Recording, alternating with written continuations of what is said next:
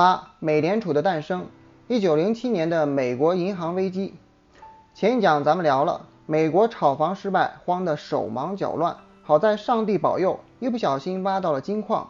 于是美国经济这辆快报废的车，镀上金身成了超跑，喝着最烈的油成了最野的车。但咱们知道，每一个刚开上车的司机，不管在哪里，都有个明显的特点：前段猛，中段冲。后段翻车有点坑，结果车速太快，头发都跟不上了。没过多久，美国的经济就“咣”的一声又出事了。一九零七年，美国银行危机，这就是一个《速度与激情》过后翻车的故事。阶段一：猛踩油门，经济起飞。话说美国独立了，但内部完全不知道什么叫团结。南方搞农业，北方搞工业，一言不合就开撕，这就是咱们熟悉的南北战争。你这个资本家，你这个土老帽。结果天上来了个林叔叔，后面的剧情大家也熟悉了。林肯带领北方私赢了南方，美国喜迎大一统。但问你统一之后发生了啥？经济咋就突然起飞了？是不是就懵了？统一的美国是佛系的美国，不研究兵法，改研究致富了。比如修铁路分土地，这一波操作下来，好比换了个发动机。于是美国油门一踩，开始在致富的路上一路狂飙。改革到了九十年代，美国偶遇第二春，铁路、汽车等工业飞速发展，满大街都是创业的风口。市场好了，各种公司一股脑上市。于是，美国股民喜提新繁荣，牛市，牛市都遇到过吧？抠着脚买都赚钱，张大妈赚了钱，李大爷套了现，你眼红不？眼红归眼红，但如果没点知识储备，一般人并不敢炒股。于是，市面上催生了一类带人炒股的公司——信托公司。俺们是专业代练，办卡不？信托不复杂，我们简单科普一下。土豪托尼有个女儿，他担心自己挂得早，女儿太小不懂事，管不了这么多钱。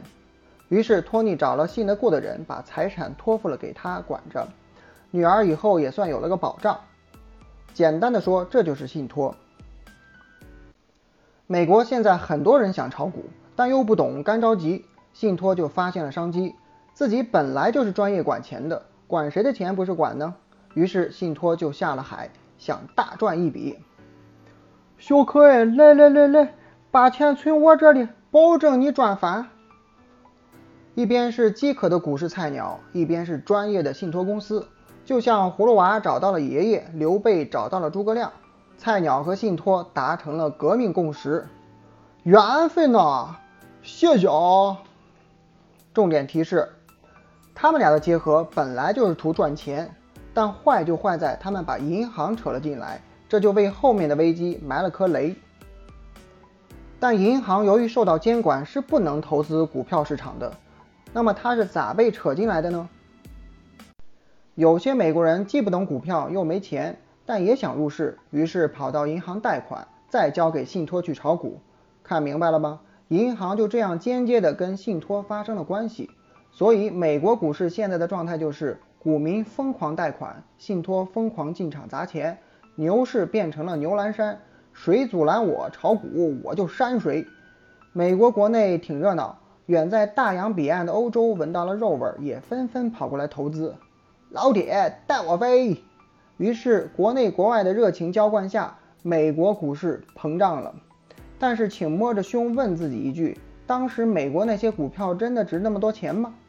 还记得我们曾经说过。一个东西不值它的价格，高价就是被炒上去的。这是啥？这叫泡沫，一触就破的泡沫。不过美国人已经进入疯癫状态，你跑去跟他说股市有泡沫，投资要谨慎，就好比对牛弹电子琴。他们眼里只有一路狂飙的美国经济。阶段二，股市泡沫翻车了。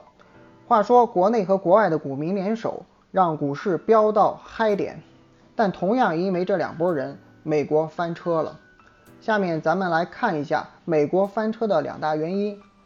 欧洲方面，但凡了解点历史人都知道，欧洲文明有个特点，遍地是冤家，一言不合就互掐，一点儿都不佛系。